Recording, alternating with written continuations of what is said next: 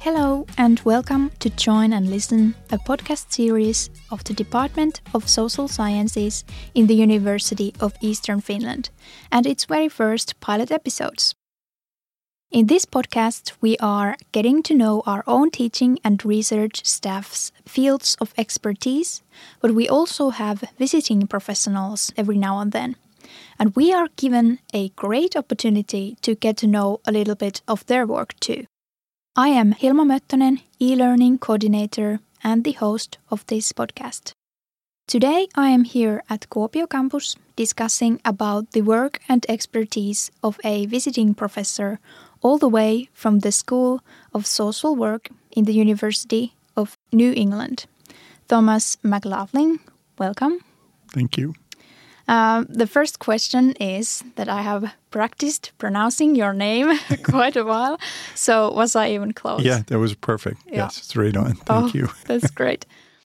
You have studied homelessness and social services for people who are experiencing homelessness.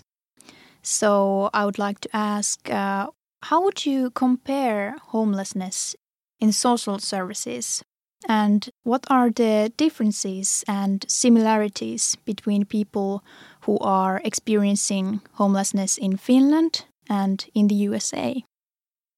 Yeah, thank you. And um, thanks for this opportunity to kind of talk about this and, and share some of my kind of experience and the amazing study visits that I've been able to do while I'm here. I think one of the things that's interesting about, I guess, would say the similarities is when I was in uh, Turku, we did a um, study visit and we went to a shelter. And the shelter is kind of set up the same as it is in the U.S.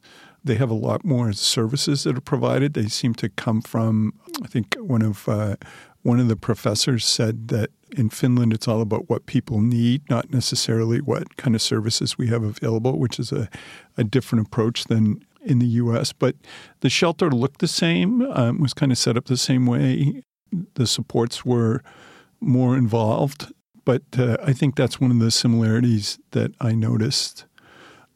The differences, of course, is our system is really based on what I like to call a, a series of um, private contractors. So it's not necessarily state run, might be state funded, but the services themselves would not be run by the state in general. So that's an interesting kind of a, a, change. And I also think that the other difference between that is in the there is a well established social service network. So people have access to a lot more services, and those are all coordinated. Um, I think in the US, there's a lot of there's a, a social service network, but it's not as coordinated, I think, as it is here just based on my conversation. So it's kind of more of a piecemeal.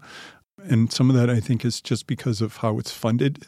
So the funding sources in the US could be everything from government to private funding to just kind of volunteers. So it's a different way. Those who kind of have to navigate that system in the US, I think, have to be really good at understanding where those different services come from Whereas here, I get the sense that there is kind of a, a more of a, a, mapping of all the services so that people can actually go to one place and get access to those. And in the US system, there's kind of a bit of blame for people who are uh, homeless. Um, like it's kind of a, a personal choice. And, and uh, I didn't get that sense that that's the case here. I understand that there are people that um, perhaps it is a personal choice for them to live outside or to not be in a um, house, but um, I think that's different here. Yeah, there's of course some stigma to being homeless, but do you think that it's more common in the USA than in, in Finland? It's hard to say. I think um, because I've spent some time kind of researching it, I maybe know a little bit more about how the U.S. system works, and and maybe see that as as a bigger prevalence than it is here. I can say just traveling to different cities, I I don't see a lot of people sleeping outside.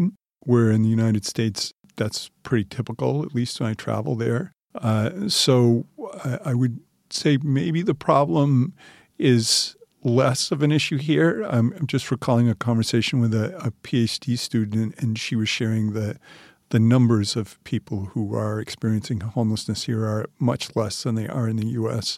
Now, some of that, of course, is a difference in population and size, but yeah, I think it's a different problem. Maybe it's a problem, but it's not necessarily like uh, one that's as visible as it is in the U.S. Yeah. What would need to change in the USA to end the homelessness?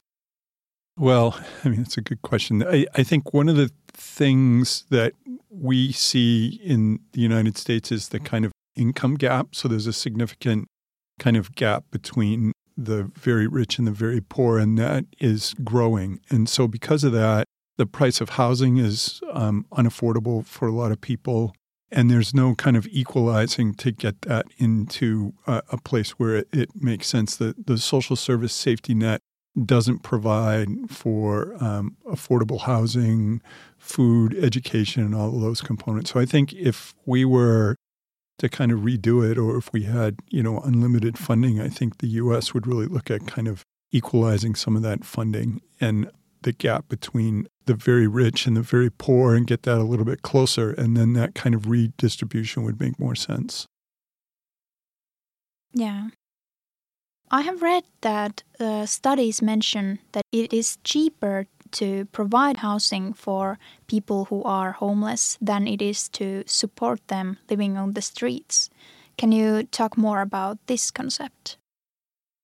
Yeah, so the, this original concept came out almost 30 years ago now by a, a author for uh, he's writing in the New Yorker magazine. His name's Malcolm Gladwell. He's written a bunch of books as well, and his story that he wrote was an essay called Million Dollar Murray.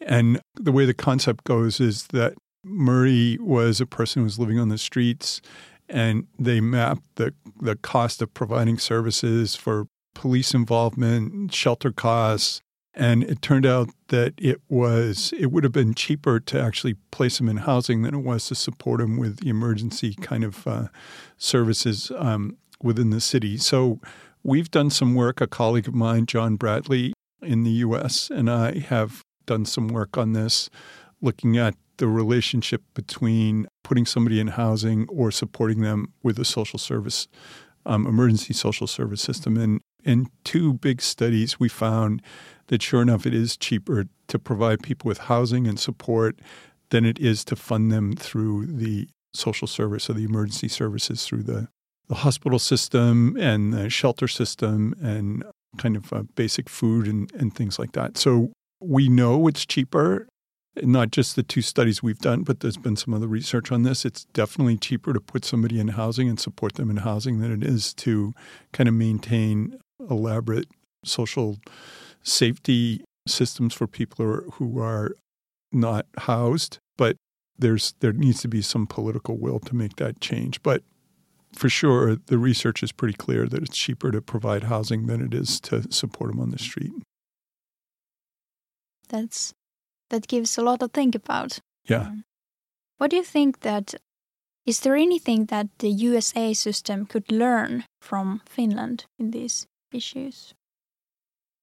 Yeah, I think uh, one of the things that I've been impressed with in multiple times visiting here is the the robustness of the social service system and how it's delivered here. That the concept of you know a, a well established welfare state, and I know in the U.S. to say that some people may bristle, but I think it's important to have that well established kind of welfare system that people can believe in. And I think that when you have your kind of population believe in that system, then it creates an opportunity for just kind of a, a better understanding of social welfare and social well being of everybody. Thank you, Thomas, for today's discussions. And thank you all for listening today's episode and welcome aboard next time as we are getting to know some other topic. Bye bye.